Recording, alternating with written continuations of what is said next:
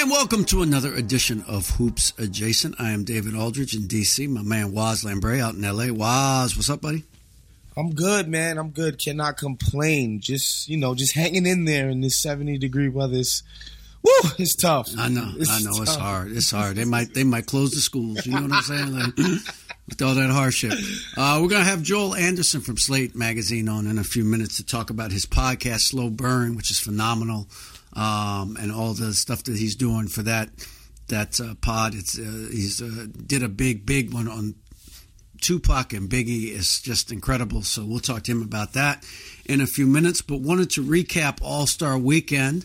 I know since you are you're you know dying in seventy degree weather, and when there was no way in hell you were going to come to Chicago where it was three. So You know, there was a time I considered it and whatever. We couldn't, we couldn't move it around. And honestly, um, Khalid, my editor, was like, you know, we got like a thousand people going down there. We're just gonna save the whatever to do other things. And I was like, that's mm-hmm. perfectly fine. And trust me, I wasn't like, no, I'm not gonna get to go to Chicago in February. Oh, no, but you know what? I think it's, it's good. I'm glad you didn't for this for in one sense because I do wonder how it played watching it on TV as opposed to being in the building. And I know those are always two very different experiences that people have. And so I know that in the building, um, the All Star game on Sunday, the ending was great. The ending Yep. felt, you know, just terrific. And the the NBA is to be applauded for taking the shot. It worked. It could have blown up in their face, and it didn't. And so you get all the credit when something turns out right. You get the credit for it. Um, I think for me watching at home, Dave, like honestly, and I, you know, I talked about this in the SPR that I did this week, and I talked about it a little bit on on Basketbuds, but like I got sucked up into the whole nostalgia, the whole like emotion of it all, like the Right, just right. watching all of these. excuse me, NBA people come together to celebrate the league and the history and the culture for one weekend. I got sucked up in all of it. Um, Right. and that was from All Star Saturday on, you know. Um, and it's it is everything. It's like watching D Wade and all, you know, the the sort of person that he's become transitioning, you know, from a player and who he's becoming after the NBA.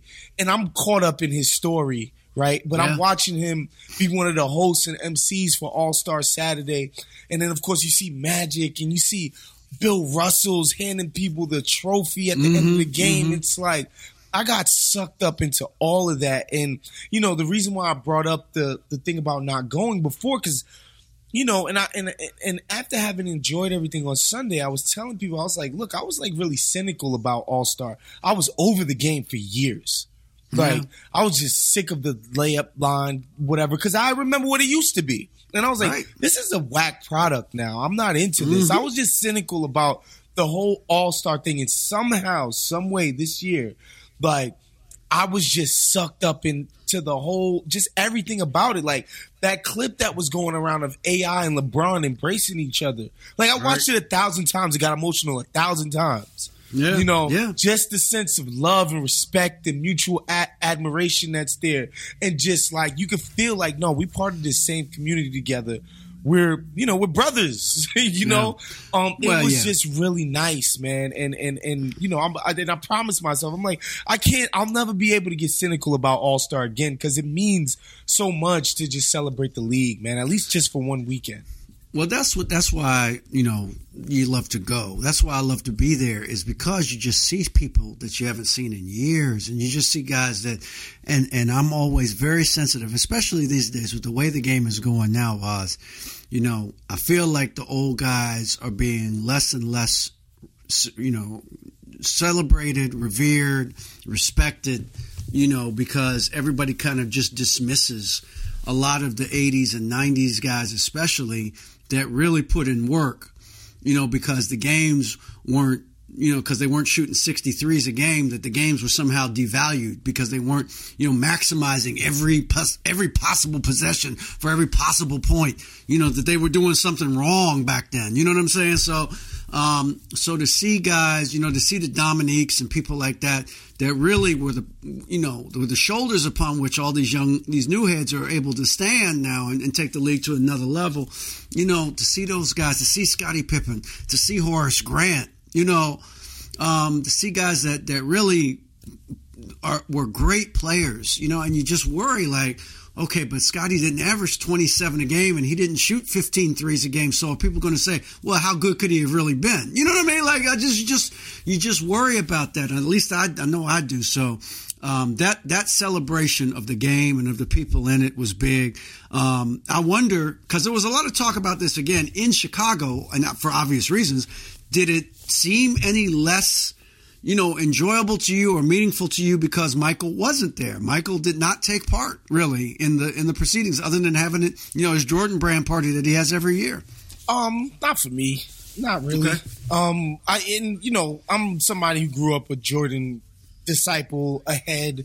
Um, I tell people this shit all the time. Like, I think I tried weed the first time in my life. senior year of high school after the basketball season, like I remembered literally thinking to myself, Jordan doesn't do drugs. Why would I? Right, right, right. Because I thought of myself as a hooper. Right, and like right, right. literally Michael mm. Jordan is the reason I never went close to any of that stuff. Like literally Yeah. the first time I tried weed was senior of high school after the season was over because of this guy. So I'm a Jordan person, but no, absolutely not. I didn't miss Mike. I like Okay. all of these people that's around, like the people that showed up for All Star Saturday to root these guys on and like give them encouragement and just be a part of what was happening. Like I just thought that was so cool and like you know part of it it- when you do what we do, Dave. Like you you kind of become. I don't want to say jaded, but you see, you sort of see how the sausage gets made, Sure. and you sort of see the league for what it is, a business, mm-hmm. and you lose some of the sense of like, you know, this is a people thing, right? Like you Right. kind of lose that sometimes. But Yes. like, I can't lie, watching All Star Saturday and everybody who was involved, and then of course the game was incredible, and then of course. Magic had these incredible things to say about Kobe. Like it was just like, man, this is Right. this is great. Like it makes you feel good Yeah. that we're a part of what's happening with the NBA. Honestly, It, it it was the best All Star in several years to me, um, for a lot of different reasons. But the main reason was the product was good. I mean, Yep. you know, we can all we can all look at you know Aaron Gordon getting robbed and say that's not right. You know, the brother was going the brother was going above and beyond. I thought he got he got robbed. He got robbed. Yeah, he got- Yeah, robbed. yeah, he got robbed. he was deserving. He got robbed. Did he, He got robbed. robbed? I'm not hating on Derrick. Derrick, Oh, Derrick, Derrick balled out. He was great. Here go But my boy AG Russian judge conspiracies. There AG jumped. O- AG jumped over a seven six dude. Man, come on, come on now, come on. Jumped over a Thank seven six dude. That's all you need to see. But the big question to me is is not the ending. The ending was great. It was great to see. Oh, I thought Giannis so put a lot of energy into it Yep. with his passion, his willingness to play defense. When he stuffed LeBron's Oh. fadeaway, I was like, oh damn, Oh, yeah. oh damn. I didn't even see the This torch is- get passed. This You know what I'm is saying? not an exhibition, guys. This is not a drill. You know what I mean? Like you know when a guy is like bow, his neck gets bowed up, and you know that he's like, you know, and so that was like, word, okay, Giannis, all right, brother, I got you. But to me, like, okay, so so real talk now. What do we think of Chaka's anthem? Seriously now. Oh. Listen, there were moments where I was like, okay, Chaka's doing the Chaka thing, and there was moments where I was like, oh, Chaka's doing the Chaka thing. Oh, right, right, right. But you know, and you know what? But but but see, you see, to me, Dave, like even the Chaka anthem is all of a piece in how the NBA handled it being in Chicago, the Chicago-ness of it all. Like, Mm-hmm. Right, com- right, right. like Commons, like Common was great. Spoken was word. great. I know not everybody was feeling the freestyle lineup thing, which is fine.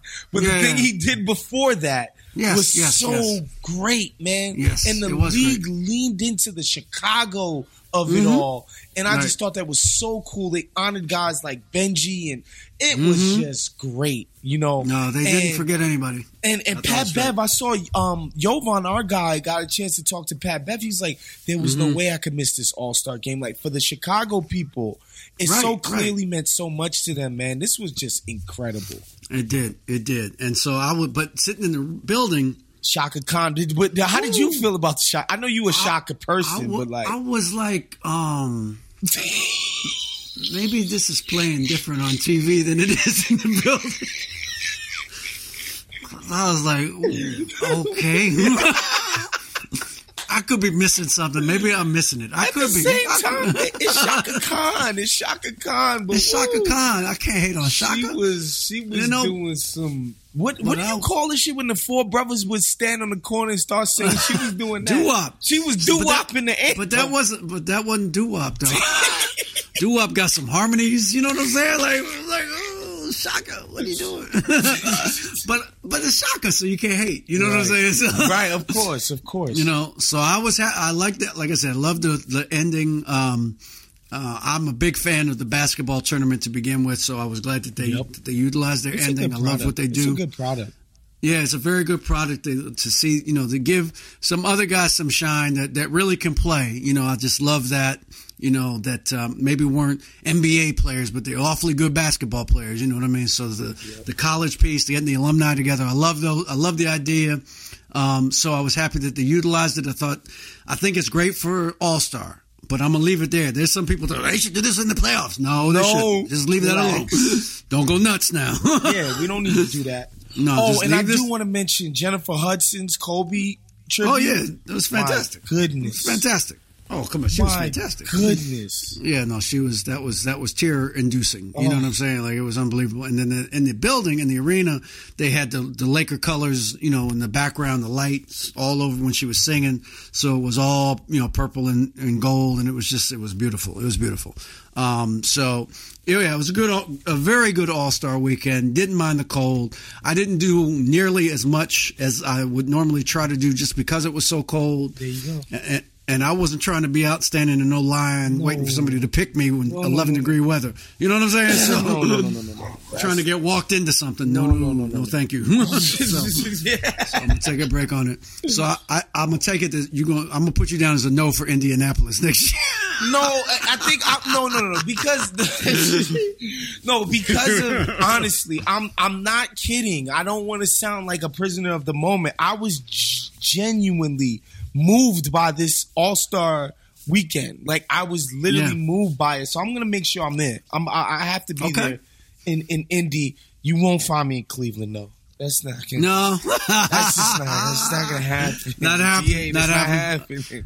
I'm not That's leaving fair. LA to go to Cleveland. I can't do it. I was there in June. That's optimal Cleveland. That's peak Cleveland. And peak no, Cleveland. no, February, no, no, no. We can't I, do it. I can't. I, I can't say you're wrong. Bro. I can't say you're wrong, bro. I've been haven't been in Cleveland in many Februarys. I can't say you're wrong. Oh, Lord All have right, man. We're gonna take a quick break. We'll bring back with Joel Anderson. We're gonna bring him right in from Slate Magazine. Let's bring DA into the conversation here. Welcome to Hoop Comment is Adjacent. make America what it ought to be. turned it on and I heard Shaq with the barbs and just like the boasting and braggadocio. I was transported right back into it. I was like, oh, this is great. I think I rap better than Shaq. With David Aldridge. Oh, he's totally playing. Yes. yes. Michael was not your friend. Wozny Lambre. so the Chicago and Detroit stuff, that was real. That was real. I mean, God forbid we don't have scholarship monies and can't pay for the charters for the water polo in Iowa. Hoops adjacent. Welcome to Hoop. Five, four, we have ignition. Welcome to another edition of Hoops Adjacent. And joining us this week on Hoops Adjacent, glad to have him with you, Joel Anderson from Slate, who is, um, I was engrossed, almost got in three accidents on the way home listening to your pod on Tupac and Biggie, man. Listen, Bro, welcome. The Slow Burn podcast, man. It's fantastic. It's fantastic. Oh man, that's just major. Uh, we were talking, we were chopping it up a little bit before we got started, and I was, I was telling Walls, I was like, "Yo, man, like, I grew up watching uh, you, man, on TV. Like, I, I, I like, I got to run home and tell my pops uh, when this is over. on the phone. He'll think I'm famous. Now. He'll think I'm famous. My man. Man, the thank new you. co-host of Hoops Adjacent. Right, right, right. yeah. Well, see that uh, you you you, were, you he didn't see you on ESPN or TNT. You know what I'm saying? No, he's, But, too, he's uh, too young for that. Too young for that. Oh Thank my Rob. God! Tom McCoy. Stop it! fan of the work. Stop. I'm a fan of the work. Thank you, man. He was not into the NBA tonight back in the day. You know what I'm saying? So First of all, I'm pretty sure Dave was in like one of those early video games. Obviously, he's done a lot of work with the 2Ks and all of that, but he was, I feel like No. NBA Showtime nope, or nothing. one of these. No, bro. No, this was the first one. First one. Oh, really? Yeah, yeah, yeah. No, no, I was never in it. And you know what got me They in it? might have had they might have had a generic version of you. They, maybe they did, and they ain't pay a brother. the They ain't pay a brother for my They likeness. didn't pay the rights. you know. But no, man, Kevin Harlan got me into this. I swear to God, it was Kevin Harlan. That was that's the reason I'm in 2K. Is Harlan. And Harlan is just like he is on TV. He's the same way off the air. He's like, David, you've got to be in 2K. I've got to get you in that game. It's so much fun. I'm going to get you in touch with Joel Anderson or Jo- Joel Simmons. There's too many Joels. Joel Simmons.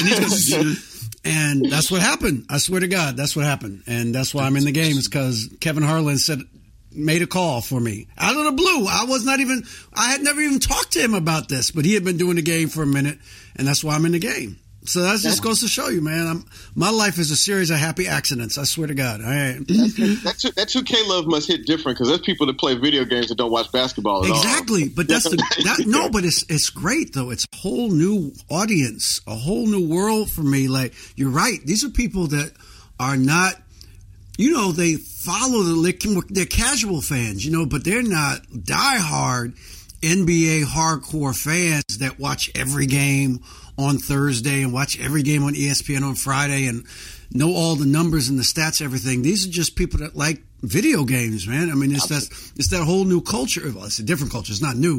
It's just a culture that I'm not familiar with, the gaming community, and that's all they're into. And so they're, you know, they they love anybody that's connected with it. But it's crazy. I'm gonna have to take Hoops Adjacent on one of those esports, you know, tours. You know what I'm Probably saying? We'll do should. the- the test, Yeah. You probably should. You know what's so funny about that, which is kind of related? I actually discovered Colin Coward Cowherd on Madden. what? Are I had never heard of him until he was he was like in the Madden, like when you're playing franchise mode or whatever, like you could turn the radio on Wow. and, and somebody would be talking and it was Cowherd. And I'd never heard of this dude before. And I was like, wow, this guy's pretty good. That's crazy. That must have been after, uh, like, I think the last Madden I played was Madden 2007. So I don't. I, That was no, it was before that.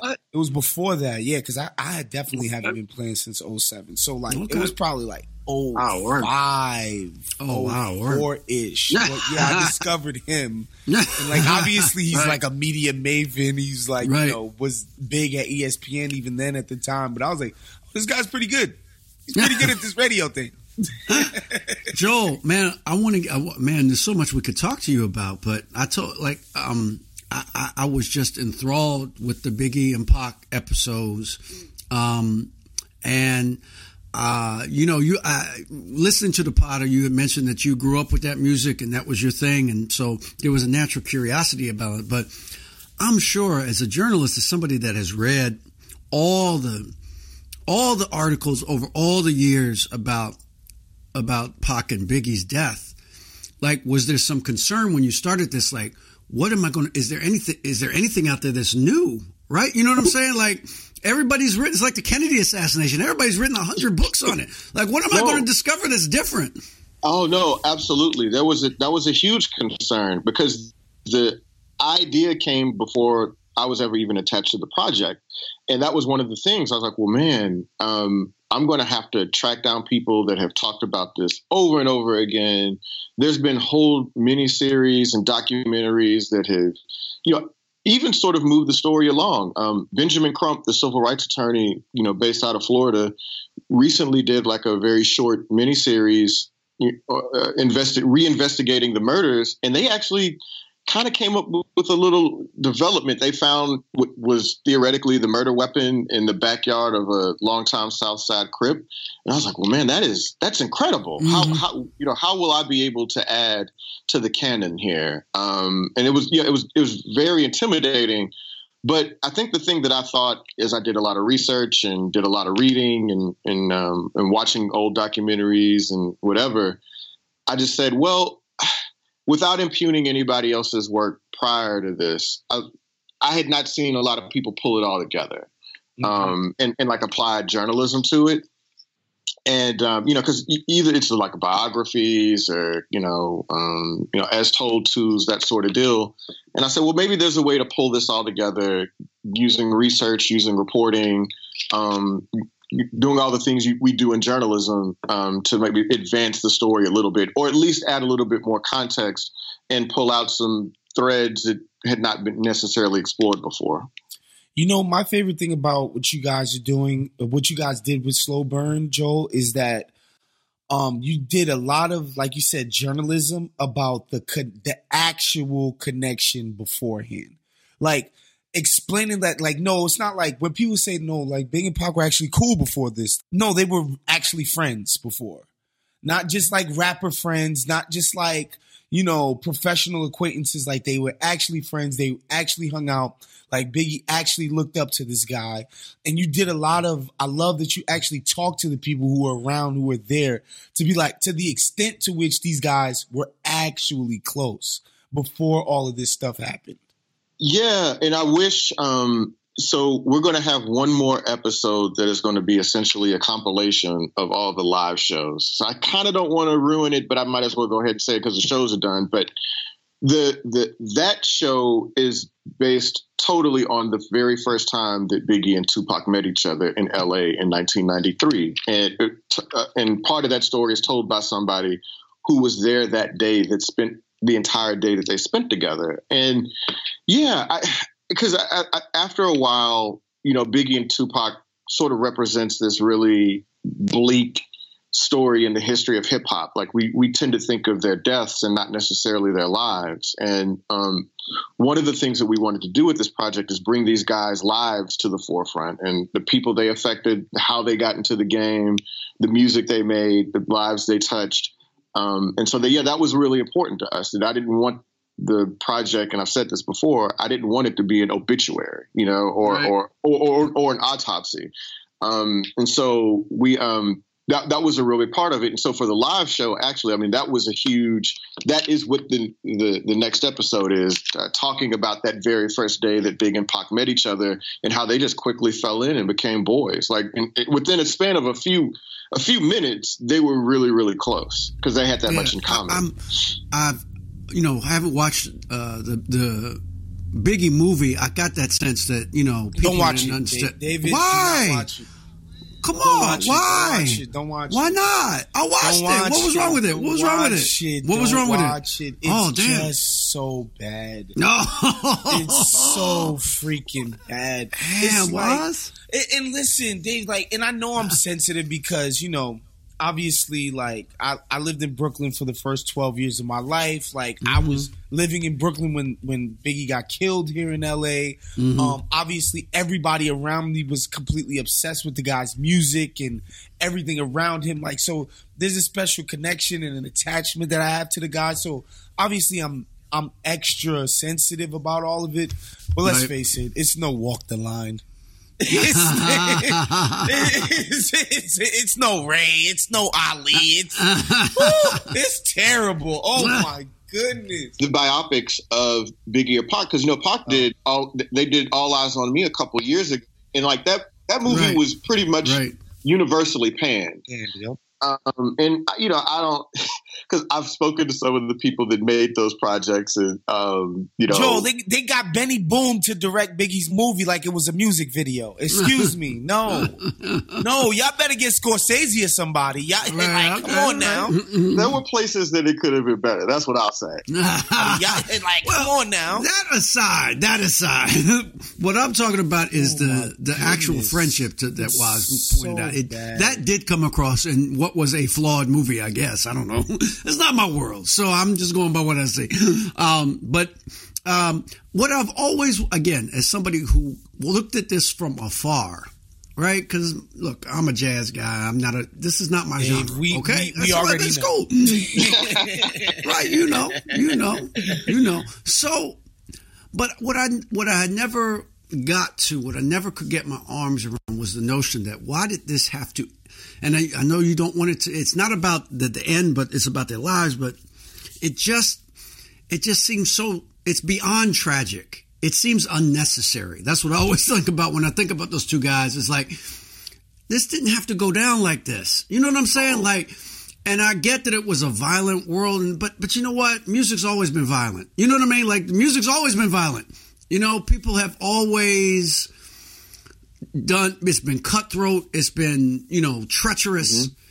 There's been appropriations for a hundred years of black music. You know what I mean? And so it's never gotten it never seemed to get to that point. And I just wonder why do you think it had to get to that point where people lost their lives over it? And, real quick, touching back on something you started when, when you when you said when you started asking that question is that we you know you're sort of outside of it that you're a jazz fan, right? Well, but one yes. thing about it is that even as a hip hop fan, like listen, if we go back to 1995, 1996, when I'm a teenager and th- we were all outside. There was not a lot of unless you were connected in the music industry or you knew those guys personally. Yeah. It was really difficult to know what the hell was going on or re- really animated that beef. You know what I mean? Like there, obviously there was, mm-hmm. you know, Tupac had been shot, and, and he talked about it a lot. And then there was the Faith Evans thing, you know, and hit him up. So obviously there were, you know, flashpoints in the so-called beef, but we didn't really know who the people were around that was sort of agitating this. We didn't know anything about Haitian mm-hmm. Jack, that you know the New York gangster that Tupac attached himself to in New York, who many people believe um, had him set up and shot the first time, right? Um, you know, so there's, there's there's a lot of other you know pieces there that we could not have known at the time. But yeah, I think you know to your point, David, is that at the end of the podcast, like in the last few weeks, um, you know, I was talking with my producer, and he's like, "Well, how do you feel about this?" And I just said, "Well, I'm just really overwhelmed with sadness. This is it. Mm. Really, really sad that we that it ended like this, and." I mean, for all the obvious reasons, like nobody should die at 25 and 24. Biggie was a father um, and and all that. You know, Tupac had people that depended on him and loved him. So there's all sorts of reasons, but also it's just we lost two really, really talented, bright, magnetic, charismatic people, and who knows what they could have done, you know, if they had managed right. to survive that. And it, it's really all a random confluence of events. It, like the, what happened to them did not have to be inevitable. Um, mm-hmm. You know, uh, it, I mean, if you think about, it, you go back to the night that Tupac gets killed in Las Vegas, and if you believe, which seems to be the most common theory that he was killed by a guy he beat up that night in a Las Vegas casino. Yeah. Like that that's just right. very random. Like that does not you know, that's not that's not some mm-hmm. long running music industry beef. That's just a happenstance fight and somebody gets killed. And it happens all over the country every day, but it's just that random, right? And and with Biggie, it's another thing. Like he did he wasn't even supposed to be in California on the night that he got killed. He was supposed to have been on, you know, on a flight to London. Stayed an extra night. Yeah. Too, right. Yeah. And so it's just all these other things. If, if things had just gone a little bit differently, if like there was another day or another second for people to sort of weigh the consequences or, you know, just move in another direction, just make a, a simple decision, it wouldn't have ended the way that it did. And so, yeah, I think that was at the end of it, I was just really, really morose. I was really, really sad mm-hmm. Because um, you know, especially when you spend so many months reading about these guys, talking to people that love them, you know, get refamiliarizing yourself with their work. And it's just hard not to think that we really, really lost something huge when we lost to both of them, and especially in the way that we did. So, uh, you know, I'm I'm happy you talked about, uh, you know, some of the perspective that you gained. But you know, what struck me, honestly, listen to because I was locked in from the start, week to week. As soon as it dropped on my podcast app, I was I was on it, and I actually have reached out to you to be like, "Look, this is important to me. I like this is big work that you're doing. Mm-hmm. I love it." But like, what struck me honestly, and I talked to you guys about my own biases. Obviously, you're a human being. You came into it with your own bias, but you, as I'm listening, like you were very measured in everything, like the way that you handled it.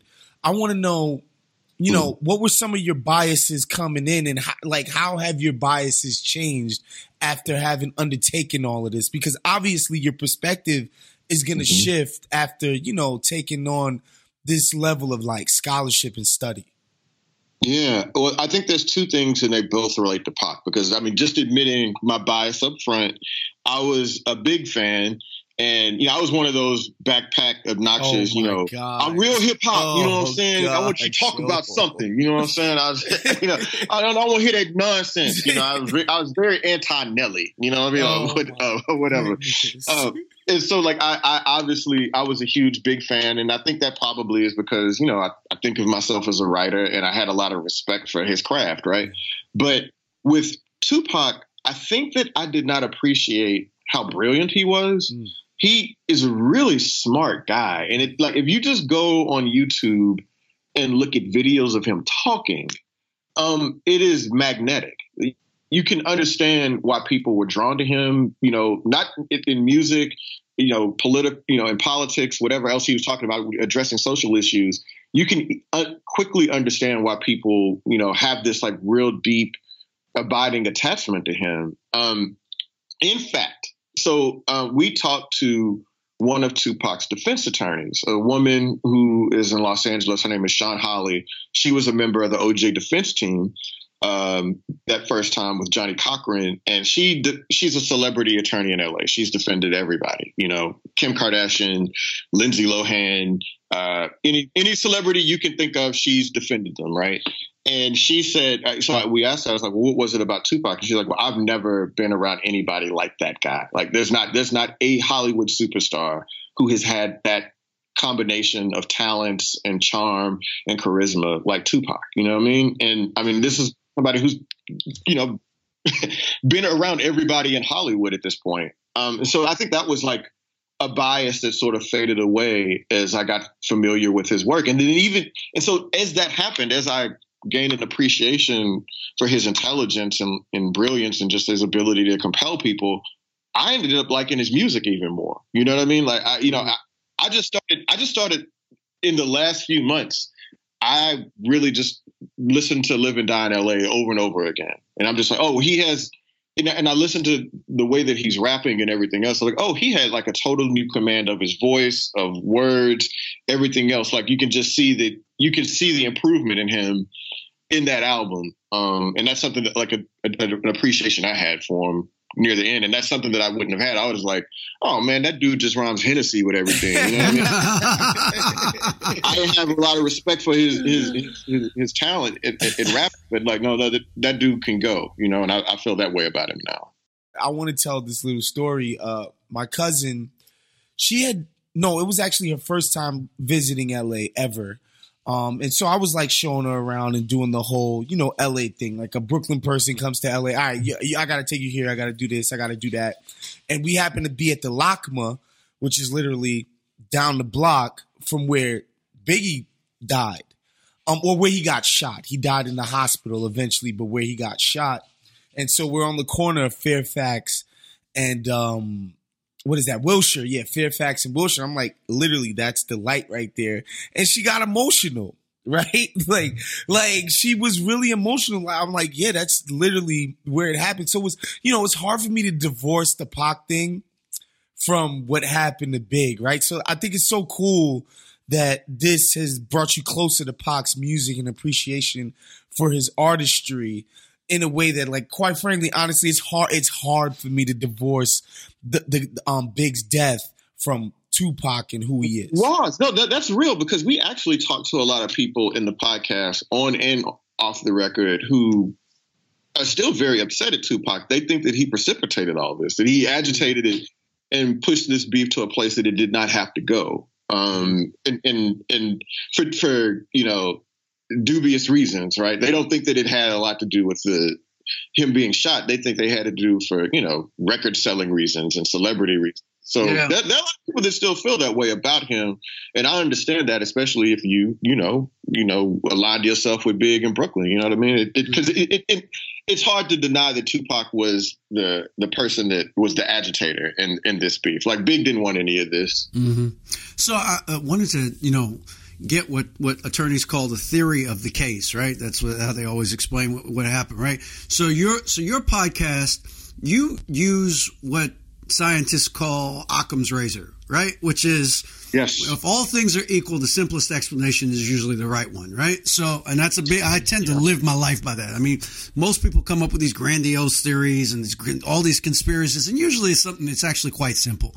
This is why this happened. Is it's because this guy dropped a this guy dropped a pen and bent over and got hit by a bus. That's really all that happened. And it's not there's no grandiose Right. conspiracy. So I, I don't want to speak for you, but it sounded in your podcast that you that you subscribe to the theory of the of the L.A. detective who said this was just a Yep. this was just guy got beat down. He found out where he found out where Pac was, and he shot him. That's that's what happened.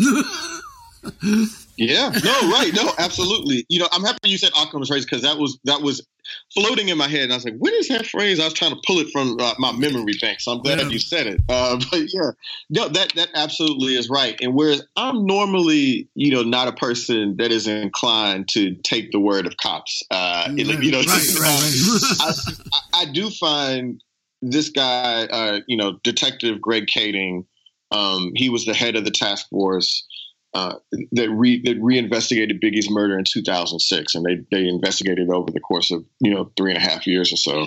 And yeah, uh, his his theory, which is one that a lot of other people seem to believe, is that Pac stomped out Orlando Anderson, a South a notorious Southside Crip, at at uh, MGM Grand that night after a Tyson fight, and a couple hours later. Orlando Anderson and they they were, went out in Vegas. They were looking to kill him. You know, they were going to actually meet him at a concert they had that night at a uh, at a nightclub that Suge Knight owned in Vegas called Seven Seven Two. I think that was the name of it. Six six two. Six six two. Six six two. Thank you. Come yes. on now. Yeah, I know, man. I know. The jazz man is correcting you. I'm like, CTE. Uh, um, and uh, yeah, so six six two, and they just happened by happenstance to catch him at the corner, you know, and, and shoot him, and it, it does make the most sense. And the reason it also makes sense is because the Bloods, the people, you know, the Mob Piru, the people in death row that were affiliated with Pac and Suge Knight, those were the people that suspected that it was Orlando Anderson and the Southside Crips afterward, right? And there's compelling evidence plus a confession from people that were Southside Crips that they were involved in the murder. So that makes the most sense. People are a little less certain about who was involved in killing Biggie, right? Um, but following Occam's razor, um, the person that was most motivated to have Biggie killed was Suge Knight. Um, and you know, you know, there's a convoluted theory that the LAPD was involved and some, you know, some officers that were themselves involved, Bloods were involved, but it seems to make the most sense. And there's compelling evidence. And if you listen to episode eight, it seems like Suge Knight had one of his goons go after go after the dude, uh, go after the go after Biggie that night at the Vibe Awards. But I mean, again, there's a lot of there's a lot of circumstantial evidence even with that. Like I wouldn't, I'm much less certain about that one than I am about how Tupac got killed in Vegas.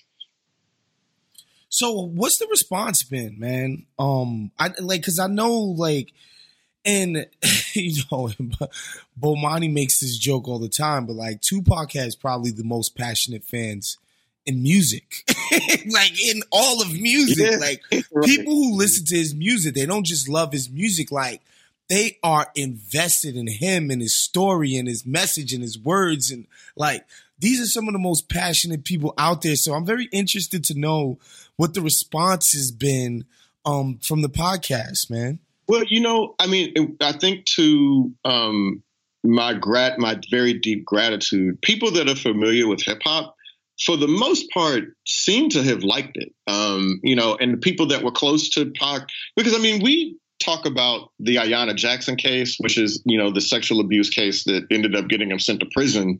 Um, you know, it, for most of 1995.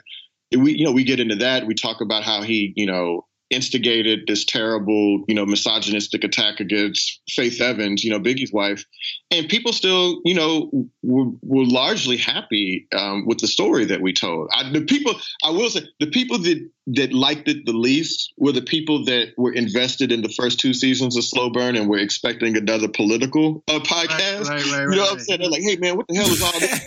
I was expecting G. Gordon Liddy. What is this? I don't know. Yeah, right, exactly, exactly. but I mean, I think the thing is, and to its credit, then when we first got started on this podcast, our thought was that, well, we probably won't do as well in terms of numbers and downloads as the first two seasons, but you know, maybe there will be it'll either do as well or slightly less well, especially in a you know building up to a, a, presidential election year. But it actually, you know, I mean, without pumping our shit up, I mean, it was the the performing podcast in Slate history. Wrap it up. I think we jumped into a whole new, you know, we brought in some fans, folks like yourselves who were hip hop fans yeah. or jazz fans, you know, and uh, yeah. and just wanted to to see the story given, you know, the journalistic treatment that I thought it deserved, and I, I think we were able to pull that off. But yeah, I haven't. There's there's one person in this world right now uh, that I know that does not like me and does not like this podcast, and I don't want to call his name out, but he's a rapper from the '90s, and he's like, I don't know why this dude, this dude is. Uh, he called me white, slim, and lame, and uh, and uh, even though even though I gave him plenty of opportunities to respond, uh, but you know, uh, you know, I, I think that you know, frankly, like he doesn't quite understand how like journalism works. Just because you don't want I mean, you don't. We don't get to mention you. You know what I mean? There's always one, Joel. There's always one. Man, uh, the response has been really great, and I've been really humbled and honored that you know that I was able to tell the story and people responded to it the way that it did. So while we oh, go ahead, go ahead, uh, Dave. Uh, no, I, no. I, I, please ask you because I want to transition to some some NBA stuff that, that you talked about, Joel. But uh, let's let's finish up on this one though. Go ahead. No, no, no. We're do- we're done with this. Okay. I, I just wanted to get Joel because he's a Houston guy. Yeah, right.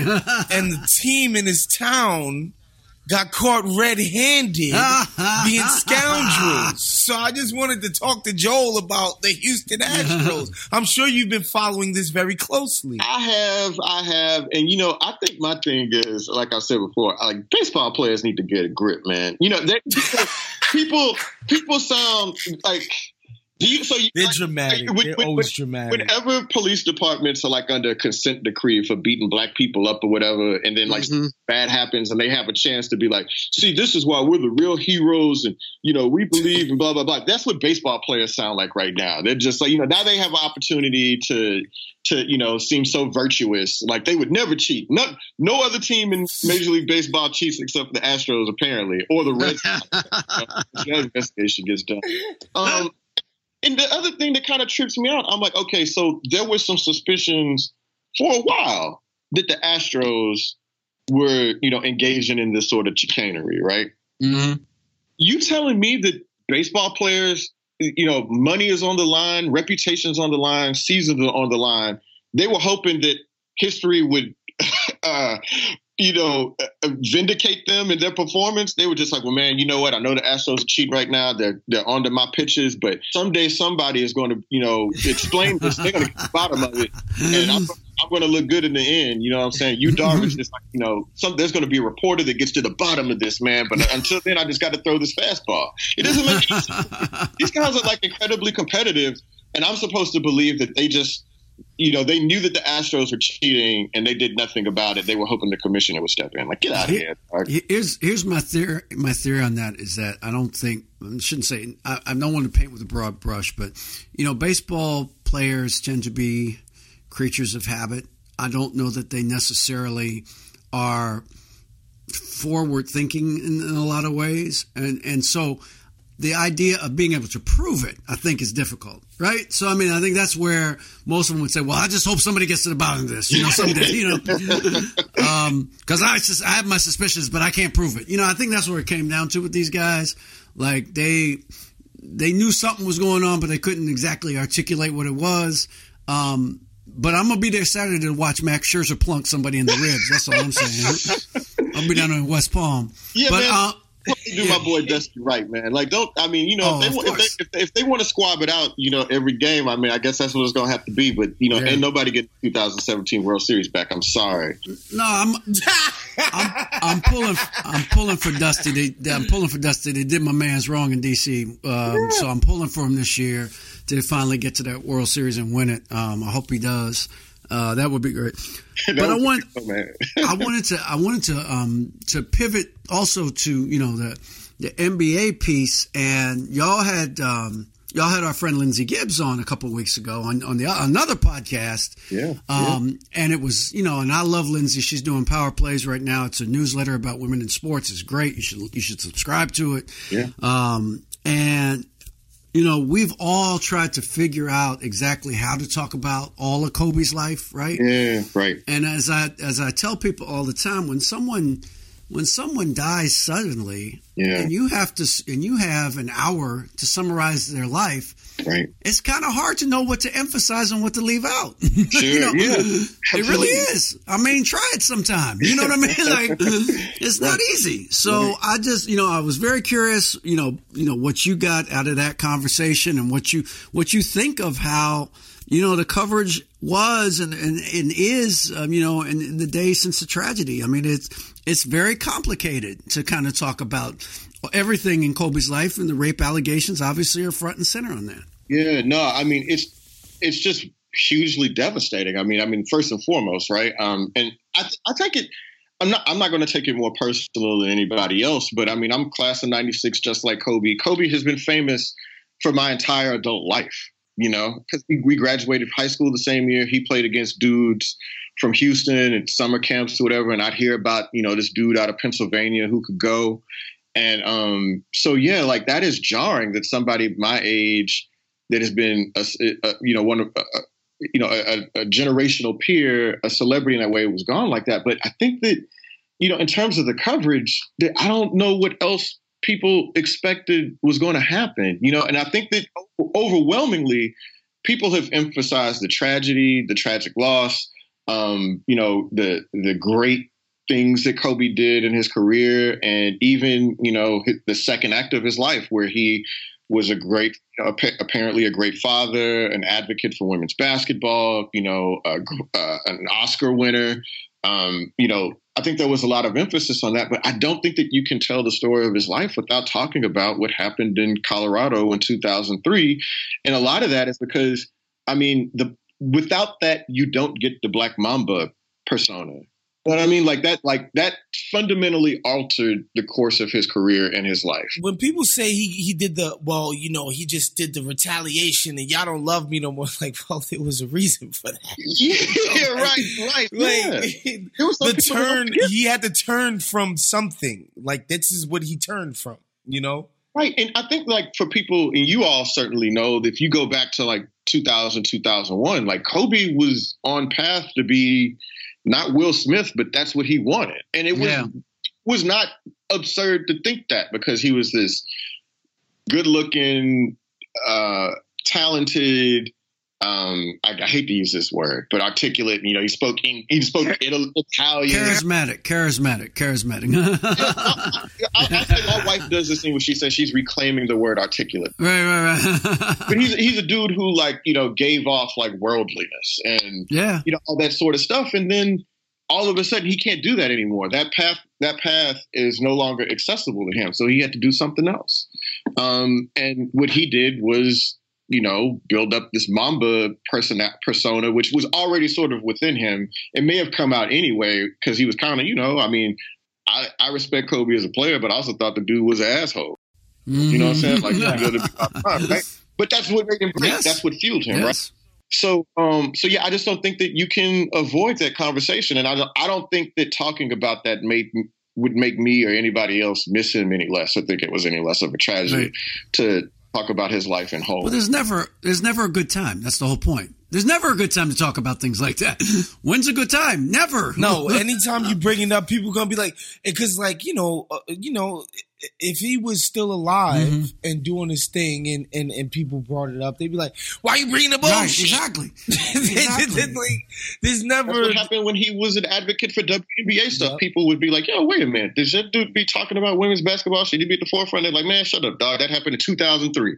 You know, I mean, there was never a good time, and I understand the reticence behind that, but it's like, yo, like it happened. It was an important moment in Kobe's life, and we have to, you know, contextualize it. It doesn't mean that anybody's happy he's gone. It just means that that part of his, an important part of his life. Right.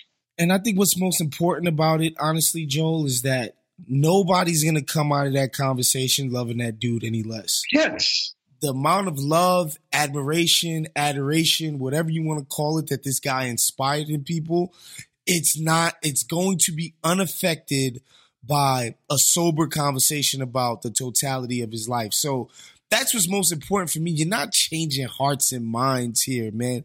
But it's a tacit like, look, we have to acknowledge this, man, for people who've gone through something like this and felt like nobody gives a damn about it. So we have to do that. We have to do that homework. Sorry, guys. right. And nobody's saying talk about it at the memorial on the 24th. You know what I'm saying? Right, like right. that, that would be inappropriate. Nobody's going to talk about it there. Nobody is going to bring that up to Vanessa or her family. You know what I mean? But, Right. you know, in terms of the act of journalism, Well, it's, it's like it's like Michael Jackson. You have to talk about the allegations. You have to. Come on, you have to. It's not the lead, but you got to talk about it at some point, you know. So Absolutely. There's a reason he wasn't as big at the end of his career as he was at the beginning. Right. You know, I mean, some of it was at the it wasn't thriller. You know Right, what I mean? right, but, right, right. Uh, also, but also it was that. yeah. yeah. So man, Joel, we could do this for two more hours, bro. I mean, seriously, this has been this is phenomenal. I hope we can. I want to have you on again, man. Maybe we can talk about you know your football days backing up LT.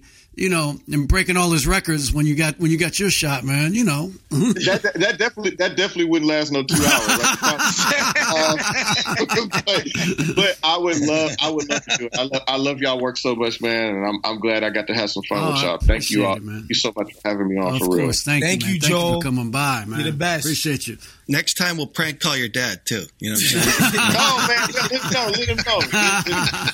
Let him know. Dad, this is Hall of Famer David Aldridge. I'm serious. All right, Joel. Thank you, buddy.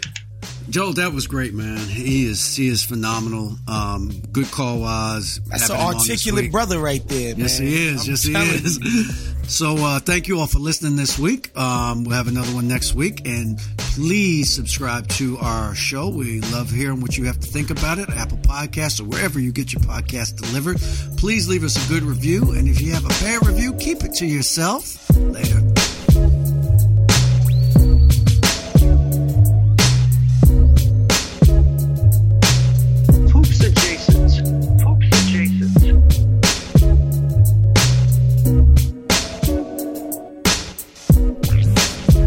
chase.